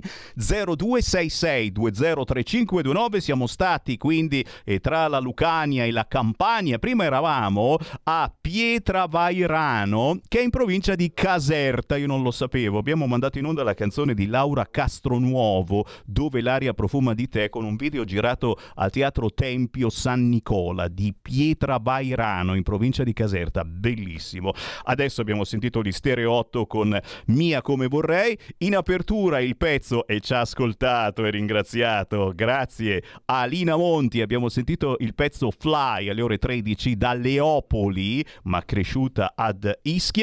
Più avanti, tra pochissimo, ascolteremo un'altra canzone indipendente del grandissimo Santo Ianni da Milano, un pezzo intitolato Pericolo, ma adesso se volete ascolto le vostre voci chiamando 0266203529. Non prima di avervi letto l'ultimo sondaggio, signori, lo trovate su Repubblica, ecco Fratelli d'Italia avanti, ma il PD lo insegue, Lega sempre terza, cresce azione, più Europa che arriva al 5%, Azzolina questa non ci voleva, ma soprattutto Fratelli d'Italia ancora il primo partito con il PD che la insegue, che insegue la Meloni, eh, in senso fisico, dice no, no, no, in senso... E uno dice ma come cacchio è possibile? Come cacchio po-? Ve lo dico col cuore in mano, eh, da persona eh, che segue la politica, dici boh, Boh, così come com'è possibile che ci sia solo la Rosi Bindi all'interno del PD che la pensa un po' come Matteo Salvini sul fronte guerra e che dice ma, ma, stiamo sbattendo la testa contro il muro se andiamo avanti così? O ancora non siamo riusciti a farlo capire al PD ma anche agli elettori del PD che sono tutti, eh, sono tutti come, come Letta Baionetta, tutti armi, armi, guerra, guerra. Intanto, intanto eh, Mosca minaccia, questa notizia è in apertura sul sito del Corriere, eh, tanto perché voi dite oh Sammy Varin racconta panzanate, Mosca minaccia rischio di guerra nucleare, titola in questo momento il Corriere della Sera. Eh, capite che c'è un motivo per cui la Lega Matteo Salvini dice ok, eh, va bene dargli il fuciletto, adesso basta. Eh, Mosca, eh, Mosca no, no, non dice niente sul sito di Repubblica, no? parla delle bombe a grappolo su Kiev, al fosforo, su Dnipropetsk, la Finlandia vuole entrare nella Nato senza edit- esitazioni. Eh, Mosca dice è una minaccia il fatto che la Finlandia voglia entrare nella Nato, ma d'altronde vuole entrare anche l'Ucraina Ucraina, gli stiamo facendo firmare tutti i permessi, siamo deficienti, vogliamo veramente andare nei casini. Bello che Repubblica non scrive eh, che c'è la possibilità di una guerra nucleare. Popopiro, popopero, viva Letta baionetta, viva Letta mitraglietta. Roma, la Raggi e il Movimento 5 Stelle stanno raccogliendo firme per un'azione legale, ma soprattutto per bloccare il termovalorizzatore. E qualcuno forse ha visto la vignetta che ho messo sui social. Eh, no, non ve la racconto assolutamente. Andate sulla pagina Facebook di Radio Libertà. Però capite Capite come siamo messi? Allora, abbiamo convinto dopo decenni il Partito Democratico che forse è il caso di costruire un termovalorizzatore, almeno uno per la zona di Roma e del Lazio. Oh, l'hanno fatto, nel senso l'hanno fatto, l'hanno, l'hanno capita questa cosa, è eh, ora di fare il termovalorizzatore, poi arriva l'Europa e ce lo smonta, eh, vedrai se non è così. Abbiamo convinto il PD, infatti penso che gli stiano recapitando in questi giorni una tessera della Lega ad honorem ai rappresentanti del PD in quel di Roma, al sindaco del PD grandissimo che si costruisce il termovalorizzatore, chiaramente questi sono, sono, in combutta col Movimento 5 Stelle a livello locale, a livello regionale, a livello nazionale. I 5 Stelle firmano stanno raccogliendo firme, ma proprio coi passanti che, che girano per, eh, tra un cinghiale e l'altro, praticamente raccolgono firme per bloccare il termovalorizzatore. Eh, Ditemi un attimo, visto che ci seguite in tantissimi anche dalla zona di Roma, mm, se, se, se, è una mia mania questa cosa del termovalorizzatore, sarà che i capelli li ho persi già tutti e quindi non ho problemi. Dice, oh, fa pre, fa, cosa, che malattia si prenderà Sammy Varin? Ne ho già fatte un pochettino e quindi non ho più problemi. Però davvero, eh, chi ha paura del termovalorizzatore a Roma? punto di domanda. A Roma e nel meridione, perché la Lega, insomma, da quando è arrivata al centro-sud, porta avanti questa cosa che ci vuole un termovalorizzatore, perché altrimenti dove la butti la pattumiera? Magari la utilizzi per produrre energia, bula bula, cari amici ignorantoni che siete lì a dire no, no, no, no tav, no tap, no chi, no la, e adesso siamo qua ad aspettare la fine perché arriverà alla fine. Stanno chiudendo il gas, avete sentito? Hanno chiuso un altro pezzo di tubo perché non è più controllato dall'Ucraina, non arriva più il gas. Ma non si dicono queste cose assolutamente. L'Ucraina taglia le forniture perché non controlla più i tubi. Zitti, zitti, zitti. Ma non bisogna dirlo nei telegiornali. Draghi ammette che ci prepariamo a pagare in rubli, ma no, non bisogna dirlo, no? Lo ha detto ma non lo ha detto. Draghi a mani vuote. Gli Stati Uniti che dicono più armi che a Kabul per l'Ucraina. Cioè, capite che noi siamo in mezzo, siamo in mezzo. E poi certo, eh, tra le notizie che nessuno eh, citerà quest'oggi in giornali e telegiornali, l'Eurovision sappiamo già chi vince. Eh, Mahmoud no, l'Ucraina. E attenzione perché Zelensky nel suo ultimo discorso per Zelensky ha fatto ancora una volta l'appello, non vogliamo premi, probabilmente parlava proprio delle l'Eurovision, eh? questa gara canora importantissima che non abbiamo mai cagato, ma quest'anno diventiamo, ma anche l'anno scorso che Maneschi, vabbè, no, non vogliamo premi ma aiuti. Questa è la frase tu dici, ma sei serio o spari cacchiate? Perché dovete sempre dirmi questa cosa? Sono serio, o siete peggio di mia moglie. Sono serio, Zelensky ha detto non vogliamo premi, elogi, complimenti, ma aiuti. Quindi dovremo tramutare, se mai dovesse vincere l'Ucraina in questo festival canoro, tramutare il premio in armi. È una bella bomba al fosforo anche per l'Ucraina. Eh, mica solo i russi la usano. Ok, va bene, mi fermo ma soltanto per 5 minuti. Abbiamo l'intervento del parlamentare della Lega Flavio Gastaldi che poi eh, finiremo di ascoltare alle 14.55. Torno tra poco. Qui Parlamento. Grazie Presidente. Onorevoli colleghi, sottosegretario. L'obiettivo di questa proposta di legge è valorizzare e promuovere il consumo dei prodotti del territorio e fornire maggiori informazioni ai consumatori che prediligono prodotti locali e sostenere quindi le micro e piccole economie territoriali. Da alcuni anni è sempre più crescente la consapevolezza che il prodotto del territorio a chilometro zero da filiera corta è da preferirsi rispetto a quelli provenienti dai grandi mercati generali, poiché mangiare prodotti sani conoscendone l'origine è un problema di tutti, piuttosto che acquistare prodotti sì più convenienti ma che provengono dall'estero, da paesi con minori livelli di controllo sanitario rispetto al nostro. Troppe volte giungono prodotti dall'estero sui mercati generali europei che hanno effettivamente dei valori sanitari e dei valori di fitofarmaci nei prodotti che sono maglie molto più larghe rispetto alla legislazione italiana. E qui si va a creare una concorrenza sleale nei confronti dei nostri produttori che non hanno le stesse basi da cui partire per poter andare a promuovere i loro prodotti all'estero. Quindi se di Europa vogliamo veramente parlare, anche qui bisogna iniziare a fare una legislazione che tuteli veramente i nostri produttori. È provato infatti che l'etichetta semaforo, il cosiddetto Nutri-Score, disincentiva il consumo di alimenti raccomandati in una sala alimentazione e fondamentali in menù equilibrati se inseriti all'interno di un corretto stile di vita. La dieta non è fatta solo di un cibo di un colore verde che dà l'idea di poterne mangiare a volontà o di un colore rosso che fa apparire un determinato alimento come proibito. Sono l'educazione e la consapevolezza nutrizionale a fare la differenza.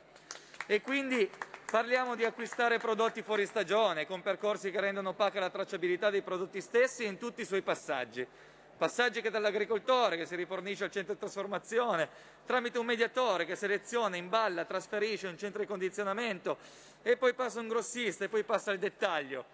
Questa è una delle filiere più corte che conosciamo ad oggi. E questo va a incidere anche sul prezzo, perché il prezzo finale è determinato per esempio da diversi fattori.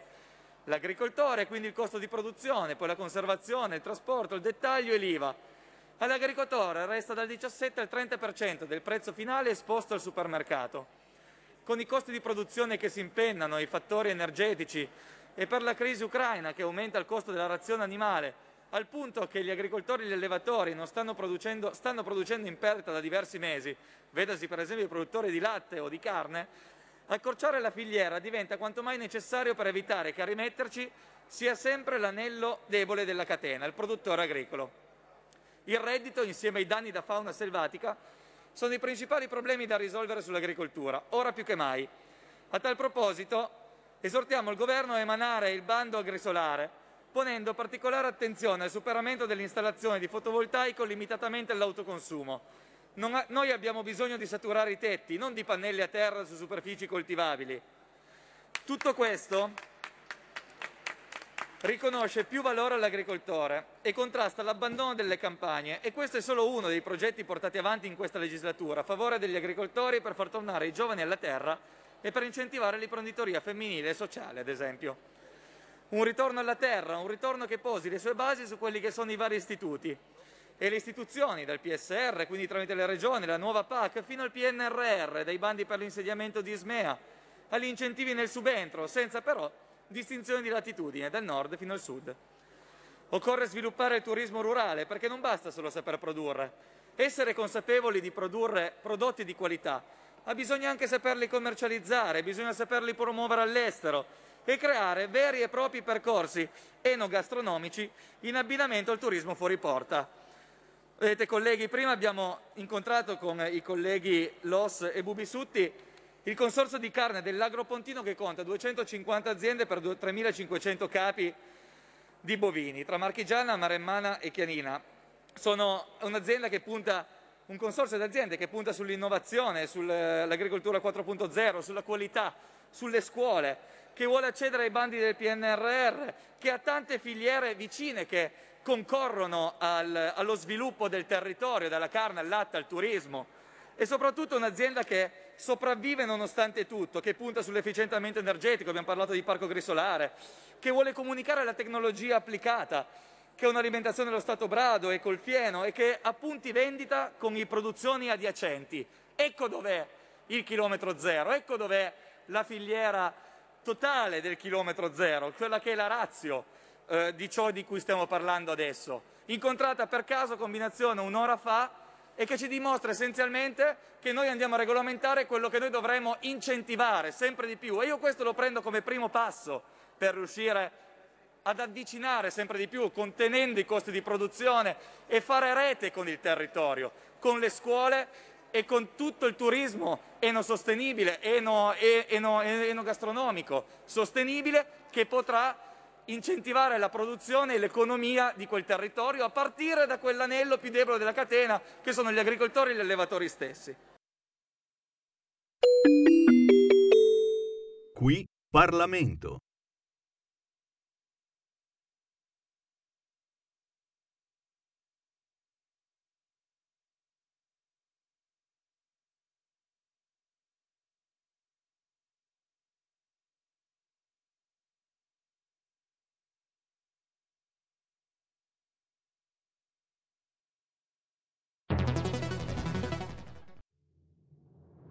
Abbiamo deciso nuove assunzioni e tutele legali per le forze dell'ordine. Abbiamo destinato 27 milioni al fondo per l'autismo.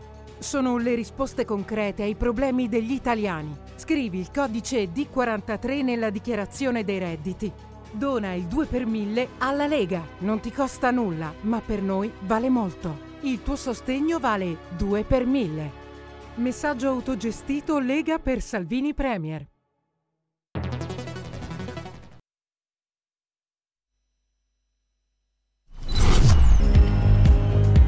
Primo Levi e la libertà della scienza.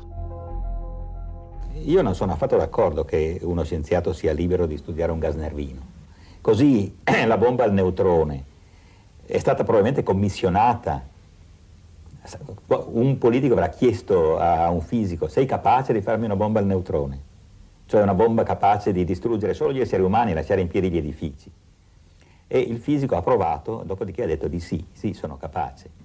Io vorrei che, è chiaro che non si può impedire questo, però vorrei eh, vincolare in qualche modo moralmente, come, come il medico è vincolato, vincolare moralmente il futuro scienziato a astenersi da queste cose. Magari non si asterrà, però sarà uno spergiuro. Sarà una remora comunque. Sarà una remora.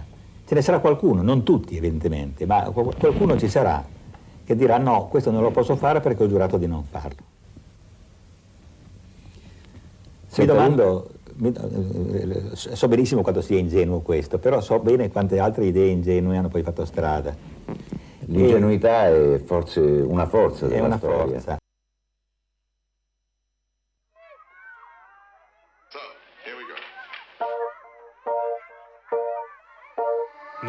Momento di parlare, fermiamo l'ascensore. Che devo dirti dallo specchio che non ho parole? Lasciamoci per finta una stazione per ricordarci com'è difficile restare soli. Piacere sono sempre io e tu sei un'altra persona. Stanotte sono strano anch'io, non sei la sola. Pericolo bloccate quella strada che tutto il nostro amore frana nel giro di una settimana. Pericolo chiamate la madama che stiamo per esplodere qui che stiamo per esplodere sì sì. Ormai è sempre la stessa storia la sai a memoria concerti la tua canzone a squarciagola dicevi sono sempre io ma eri un'altra persona di notte dormo poco anch'io, se sto da solo, di notte dormi poco tu, se stai da sola. Se stai da sola. Pericolo,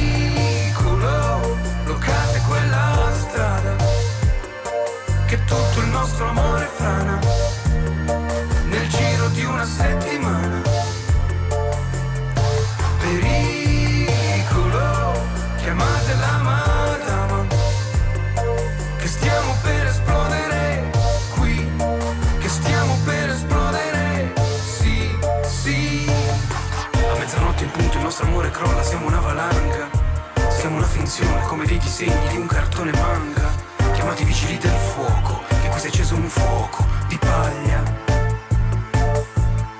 siamo la fiamma. Pericolo, bloccate quella strada. Che tutto il nostro amore frana. Nel giro di una settimana. Pericolo,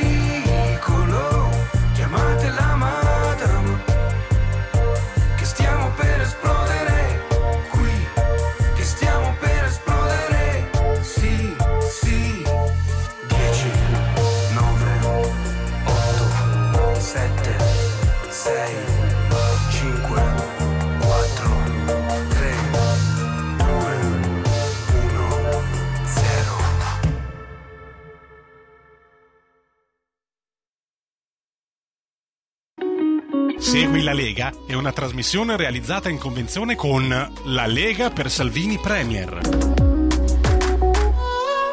Musica di gran classe quest'oggi su Radio Libertà. Ogni mezz'ora Sammy Varin nella sua trasmissione manda in onda solo artisti indipendenti e questo era Santo Ianni. Lo avete già ascoltato. Eh? E il bello è proprio che vi propongo anche eh, quelle che sono le nuove produzioni degli artisti che già conoscete. Santo Ianni arriva da Milano. Questa è la ultima canzone, il suo nuovo singolo intitolato Pericolo. Realtà e cinismo per descrivere l'amore che finisce all'improvviso. Eh, eh, vi sarà capitato di colpo finisce l'amore e ma forse già lo sapevamo che sarebbe accaduto così e abbiamo aspettato, abbiamo tirato fino all'ultimo, un po' come ha fatto Zelensky con eh, la Russia. Tu dici "Ma che cacchio c'entra?" C'entra, eh, anche lui ha aspettato fino all'ultimo dal 2014 che si sapeva che c'era qualcosa che non funzionava, ha aspettato, aspettato, aspettato, non c'entra niente, lo so.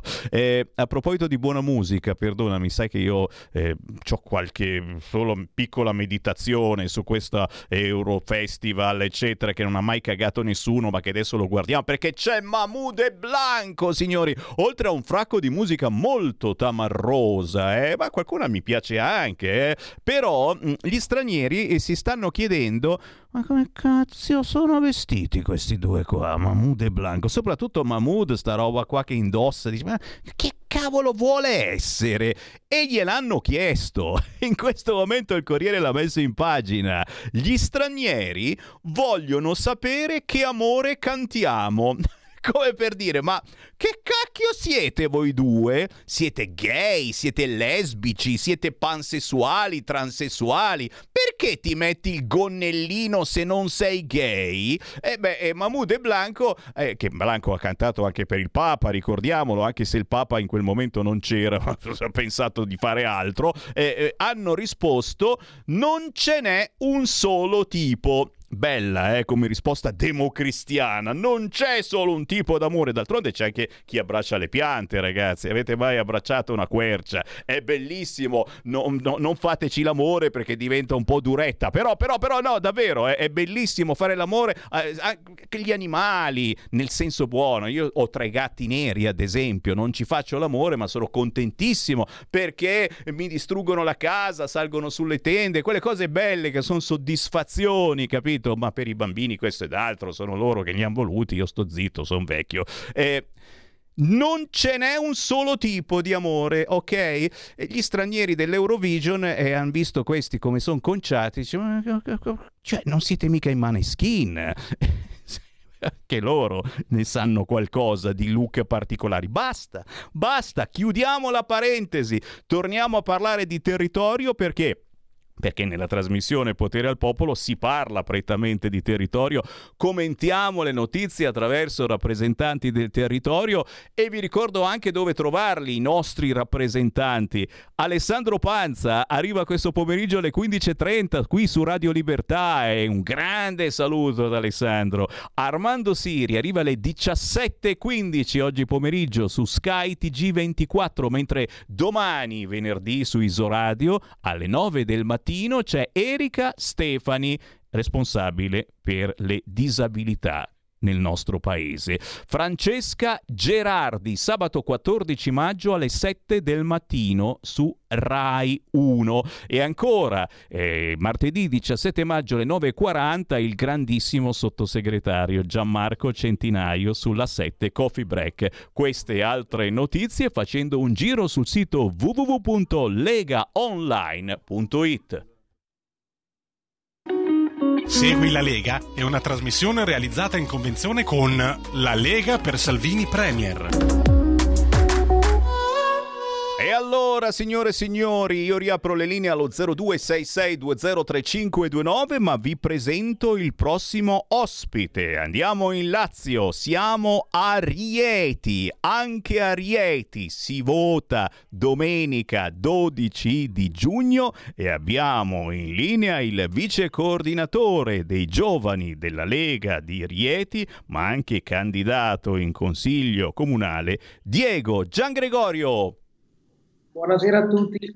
Uela! Ciao, piacere, piacere Diego, piacere di sbirciarti. Oh, oh, oh, infatti io ti ho conosciuto ti ho conosciuto attraverso i social, eh, perché giustamente da bravo giornalista anch'io giro, giro, giro di qua. A un certo punto ho visto il grandissimo Luca Toccalini che raccontava che era venuto a trovarti in quel di Rieti, perché tu sei vice coordinatore dei giovani della Lega di Rieti, ma soprattutto sei uno di quelli che ha scelto di metterci la faccia in queste elezioni amministrative, di metterti in primo piano, di candidarti come consigliere comunale, una delle cose eh, più belle che consiglio davvero a giovani, giovanissimi e anche a meno giovani, perché no, prima o poi lo farò anch'io, eh, ancora ho detto di no a Cassano Magnago, ve lo ripeto, io abito a Cassano Magnago, Diego che è poi la patria dove è nata la Lega tanti anni fa in provincia di Varese, però essendo tutto il giorno qua, qui in radio che, che, devo seguire le dirette, non è che posso mettermi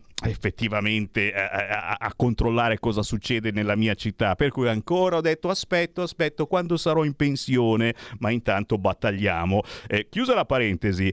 Oh, Diego, giovane, giovane quanto? Quanti anni hai, Gian Gregorio?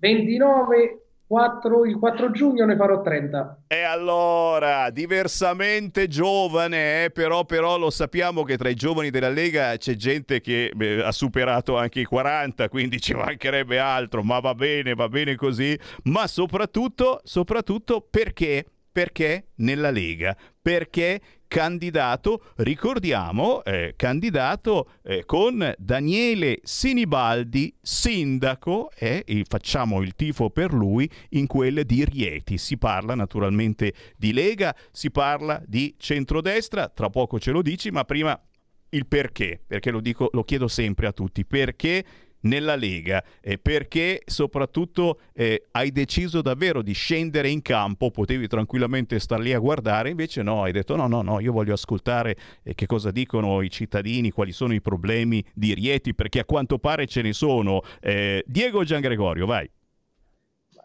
Buonasera, allora io sono entrato nella Lega, all'inizio mi piaceva proprio il partito in sé per sé, nel 2018 sentivo parlare del nostro segretario Matteo Salvini che diceva prima gli italiani, il buonsenso e tutto il resto e praticamente mi sono avvicinato al partito. Poi, come per caso, eh, praticando protezione civile con, con il coordinatore eh, dei giovani, Michael Giovannetti, siamo, ci siamo avvicinati per caso a un ragazzo che praticava militanza nel partito della Lega e parlando con lui ci ha detto se praticamente volevamo collaborare. Volevamo collaborare. Abbiamo iniziato questa collaborazione e abbiamo scoperto per caso che c'era anche un gruppo di giovani, il, praticamente la Lega Giovani, e abbiamo conosciuto il nostro coordinatore regionale e abbiamo deciso di metterci in gioco per portare questi valori della Lega, che praticamente sono il buonsenso, l'onestà e tutto quanto, in prima persona. Abbiamo iniziato con dei gazebo, con, delle, con vari lavori di militanza e ne sono rimasto veramente contento perché nella Lega non ho trovato un partito, ma una famiglia vera, che non c'è distinzione tra militante o chi ha o deputato o senatore, siamo tutti ragazzi, tutti uguali che vogliamo fare del bene per il paese. E questo è vero. E questo è vero, scusami Diego, effettivamente, beh, poi ti, ti, ti parlo chiaramente, io sono eh, leghista dal 1987, ero, ero, un ragazzetto veramente, ho fatto la prima tessera della Lega nell'87, eh, non l'avevo neanche raccontato a mio padre perché mi sembrava di essere un terrorista quasi. E mi sono accorto che in tutti questi anni eh, si diventa una grande famiglia, qualcuno diceva tempo fa anche una religione, eh? diciamo una grande famiglia, come questa radio, anche una grande famiglia perché eh, raccoglie eh, leghisti storici, eh, nuovi leghisti o, o, semplici simpatizzanti o semplice gente eh, curiosa della politica eh, che cerca di capire la nostra politica, a volte anche molto, molto complicata. Quindi è bellissimo fare, fare squadra insieme, chi è giovane, giovanissimo, con chi è da tantissimo tempo nella Lega, chi è diventato senatore, deputato, chi è un semplice consigliere comunale, come auguro possa accadere a te, chi non è assolutamente nulla, ma dà una mano senza mai fermarsi al movimento Lega. Eh, Rieti, da che amministrazione esce Rieti? Eh? Come siete conciati, tra virgolette? Eh, che, cosa, eh, che cosa succede a Rieti? Quali sono anche le eh, criticità di Rieti e quindi naturalmente eh, i punti della campagna elettorale per Daniele Sinibaldi sindaco. Gian Gregorio. Sì, beh, praticamente Rieti esce da una, adesso da un'amministrazione di centrodestra, dove anche noi abbiamo due assessori leghisti e Daniele Sinibaldi che è, attualmente è il vice sindaco di questa amministrazione. L'obiettivo nostro eh, dei giovani, diciamo, è magari rendere il consiglio comunale eh, un po' più alla portata di tutti, perché sono da anni che praticamente i consiglieri sono sempre gli stessi, diciamo vecchi dinosauri che rimangono lì anni e anni e nessuno li toglie. E quindi abbiamo deciso di metterci in gioco anche per eh, dare una carica in più alla città, un volto nuovo, un volto giovanile. E ce la stiamo mettendo tutta. E I punti della mia campagna elettorale praticamente sono: eh, noi siamo circa Rieti, è una vallata, chiamata anche la Valle Santa, è circondata praticamente da dei cammini francescani e tutto quanto. E noi vorremmo includere i giovani con il turismo, praticamente praticando trekking e bike trekking, sfruttando le, la conformazione del territorio. In questo modo, se il turismo aumentasse, che in questo periodo, ahimè, a causa di amministrazioni passate non molto prospere, siamo nei, ai minimi storici. Comunque, eh, scusa un attimo. Ci sta, e, ci sta. Eh? Ci sta, ci sta, dico quello che stai dicendo, assolutamente bisogna mettere le mani avanti e, e, cercare anche di guardare in questo senso al futuro. Che cosa c'è da fare secondo te ancora a Rieti, quindi per portare avanti il cammino di questa amministrazione di centrodestra?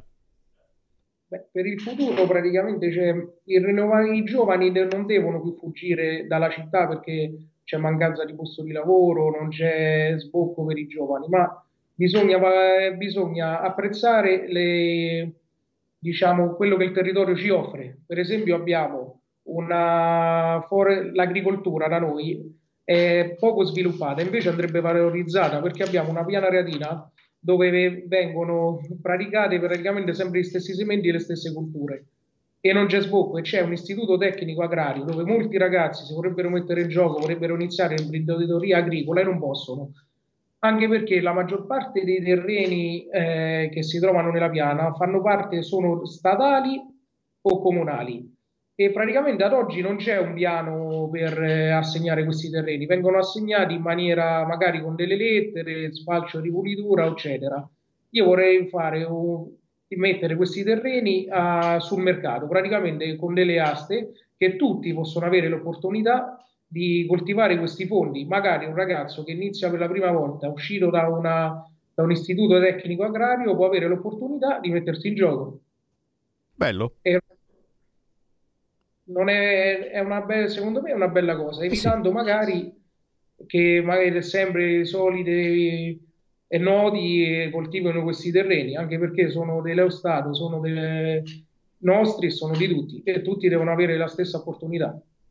Ottimo, ottimo, ottimo, signori. Stiamo parlando con Rieti eh? e stanno arrivando anche dei WhatsApp al 346 642 7756 e tra poco li leggo. Mm, stiamo parlando con eh, un giovane della Lega di Rieti, Diego Gian Gregorio, che è vice coordinatore proprio dei giovani della Lega e che ha deciso eh, di scendere in campo candidandosi consigliere comunale per Daniele Sinibaldi, sindaco. Eh, candidandoti ma non da solo, eh. tu fai anche un eh, ticket molto bello perché eh, lo sappiamo tutti quanti, eh, si può votare, si deve votare un maschietto e una femminuccia eh, per par condicio, per il momento poi certo nei prossimi anni se passa il DDL ZAN dovremmo votare anche un gay, una lesbica, un transessuale, un passessuale, un nero e un cinese e purtroppo, purtroppo ci stiamo preparando anche a questo. Eh, sei in ticket con una brava professionista della tua città. Ce la vuoi nominare così la salutiamo caramente? lei è Cristina Di Marco, l'ho conosciuta eh, dei, dei, giorni indietro, che praticamente si è avvicinata al nostro, al nostro partito, ha deciso di candidarsi e, e, ho deciso magari, di, ho chiesto se voleva darci una mano e lei è felice di darci. Lei è una professionista, lavora in una nota azienda reatina e è un ottimo, una ragazza che ama mettersi in gioco e ce la sta mettendo tutta. E allora, e allora, signori, se abitate a Rieti o se avete amici o parenti a Rieti, è direi che è il caso di farci un pensiero importante alle prossime elezioni amministrative di domenica 12 giugno. Il simbolo è sempre quello, quello della Lega, o comunque la scritta è Lega. Diego, Gian Gregorio e Diego non posso naturalmente che incrociare le dita delle mani e dei piedi, ma soprattutto eh, perché il centrodestra continui eh, a governare la bellissima Rieti e quindi si possa proseguire il lavoro del governo di centrodestra. Se vorrai, prima del 12 di giugno, tranquillamente, se vuoi, possiamo fare anche un, un ticket radiofonico con eh, Cristina e sentirvi ancora per un saluto entrambi. Noi siamo qua. Grazie, grazie mille, grazie a tutti e sicuramente ci sentiremo presto buona politica. Ciao, grazie. Ciao, grazie. Ciao. Grazie a Diego Gian Gregorio. Sono le 14.52. Dai, dai, dai, c'è ancora qualche minuto. Qualcuno vuole parlare con me? 0266 203529 per entrare in diretta con Sammy Varin nella trasmissione Potere al Popolo. Mamma mia, ragazzi, eh, siete arrabbiati neri anche oggi. Oro, incenso e mitra. Bello, eh, questo titolo. Eh, sì, sì, sì, di una trasmissione TV di questa mattina. La notizia è che la Chiesa ortodossa italiana sta litigando con la Chiesa ortodossa russa, col patriarca russo Kirill, eh, perché è, è, troppo ricco. No, beh, perché tra eh, coloro che hanno un fracco di possedimenti anche qua in Italia e li stiamo sequestrando. Eh, qualcuno mi scrive, ma perché invece con il Papa e la Chiesa Cattolica Italiana non siamo nella stessa situazione. No, dai, il nostro Papa non c'ha mica il panfilo, ma dai, insomma, non esageriamo. Però oro, incenso e mitra ci sta come titolo. C'è una telefonata, pronto? Buongiorno, signor Semmi Lisetta. Volevo parlare dei dipendenti pubblici, signor Semmi. Ecco. Secondo me i soldi in cambio di voti, ci mettiamo un bel punto di domanda. Allora, da 60 anni io dico che sentiamo sempre la stessa musica. Tutti i partiti che vincono le elezioni, eccezione fatta per la Lega, hanno uno scopo, ingrassare i 4 milioni di dipendenti pubblici, molti dei quali nulla facenti, per accapararsi i loro voti sia a destra che a sinistra. Ecco, signor Semmi, che alla vigilia delle elezioni ho sentito che il ministro Brunetta ha detto che assumeranno tantissimi statali e magari viene pure rinnovato il contratto degli stessi. Eh, signor Semmi, i poveri cristi che lavorano nelle industrie private, per i signori dipendenti statali il mercato non esiste secondo me, hanno il posto assicurato per tutta la vita. Guai a toccarne uno, naturalmente i sindacati sono in prima linea con i partiti che fanno la loro parte e noi paghiamo. La salute e buona giornata. Grazie cara, tutto vero, tutto vero, gli stanno aumentando anche lo stipendio e ci mancherebbe altro, eh? c'è, c'è, tanto di cappello per chi lavora onestamente, però eh, veramente in un momento come questo dobbiamo cercare di aiutare chi ha un lavoro precario o chi il lavoro non ce l'ha non vi sembra? Per fortuna, per fortuna che c'è... Eh, no, non la Lega, dai, ma pensate che parlo sempre di Lega di Matteo Salvini, ma, ma ci mancherebbe altro. Per fortuna che c'è Rosy Bindi. Rosy Bindi, I love you, Rosy, la putiniana, che sta insegnando al Partito Democratico che la guerra non si fa non si fanno queste cose. E sì, sarà pure un affarone per la ricostruzione dell'Ucraina. Oh, lo sta mettendo anche Draghi. L'Italia ci sarà. E mica scemi, si spera eh, che ci saremo. Non è che adesso va avanti la Germania, la Francia, eccetera, noi non ci fanno costruire neanche un palazzino.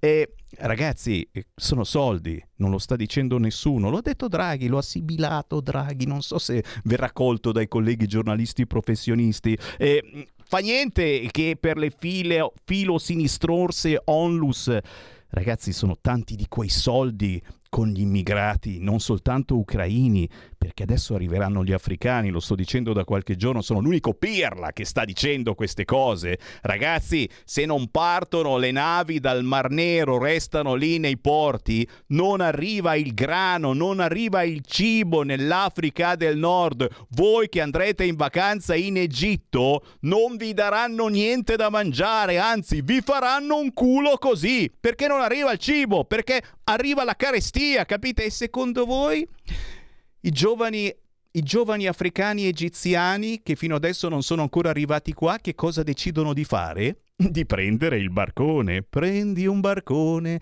arriva in Italia, mangia pane a tradimento per anni. Eh, sarà proprio così, signori. E sappiate che io l'ho detto, ma l'ha detto anche Rosy Bindi, l'unica del PD a dire sta cosa con Letta Mitraglietta che è ancora lì in vigile attesa. Dice, ma boh, che cosa sta succedendo? E, e voi che votate PD, che siete ancora tutti d'accordo, bisogna spedire ancora armi in Ucraina. D'accordo, d'accordo, mi fanno gesti osceni osceni, mi hanno bloccato anche oggi su Facebook, me ne vado, me ne vado. C'è il proseguo del qui Parlamento ringraziando naturalmente il deputato della Lega Flavio Gastaldi. Io torno domani, non alle 13 perché c'è Francesco Caprini con musica indipendente, ma alle 14. Ciao. Qui Parlamento. In questo forse pecchiamo un po', a parte qualche caso sporadico l'abbinamento al turismo può essere un volano importante per i nostri prodotti, per i nostri territori, per generare un circolo virtuoso per l'economia che ruota attorno all'agricoltura. Si tutela la biodiversità e il paesaggio, che non saranno quindi sacrificati sull'altare del dio denaro, con l'esposizione di prezzi bassi e fissi che fa tanta scena ma colpisce l'agricoltore e l'allevatore in primis. Puntare su filiera corta a chilometro zero vuol dire anche ridurre gli imballaggi, come già stato ricordato prima, e contrastare oggettivamente, senza necessità di regolamentarla, l'emissione di CO2 nell'aria derivata dalla movimentazione di merci su nave e gomma. Passando al provvedimento, i punti fondamentali su cui voglio mettere l'accento sono la vendita diretta nei mercati alimentari dei prodotti a chilometro zero e della pesca freschi, prodotti e trasformati a una distanza massima di 70 km rispetto al luogo di vendita, o come è stato giustamente aggiunto al Senato nel passaggio precedente, all'interno della provincia stessa. L'Italia, come già stata ricordata, nella territorio frammentato dove soprattutto al nord ci sono province molto piccole, province molto grandi e quindi credo che anche aggiungere il criterio, del, il criterio dell'estensione della provincia credo che sia stata una scelta saggia. Anche nella mia provincia di Cuno ci sono diverse esperienze di appositi spazi di mercati agricoli che da anni riscuotono un successo di rilevante importanza che va incentivato e non ostacolato. Riguardo l'istituzione di un logo apposito, io non credo, come altri colleghi, che vada a confondere il consumatore. Essendo che anche la legge sulle piccole produzioni locali prevedeva la stessa cosa, io credo che debba essere fatto un lavoro di sintesi e armonizzazione da parte del MIPAF, in abbinamento a quello sul biologico. A dire la verità, governo e colleghi, saremmo stati sicuramente più efficienti in termini legislativi se la PDL in oggetto quella sulle piccole produzioni locali, quella sull'agricoltura contadina, quella sul biologico, fossero state unificate e armonizzate per dar loro più valore e adeguata diffusione. Tornando al logo, se poi pensiamo che sugli scaffali dei supermercati potrà essere messo bene in vista che determinati tipi di prodotti esposti provengono da filiera corta, chilometro zero o piccole produzioni locali, questo sarà un valore aggiunto per il consumatore che potrà effettuare una scelta consapevole. Le vendite di questi prodotti, anche nei mercati contadini, sono incrementate del 28% nel periodo pandemico e secondo uno studio il 22% dei consumatori ha dichiarato in quel periodo di averne aumentato l'acquisto. Cerchiamo di non disperdere questo vantaggio. Qui Parlamento. Avete ascoltato Potere al Popolo.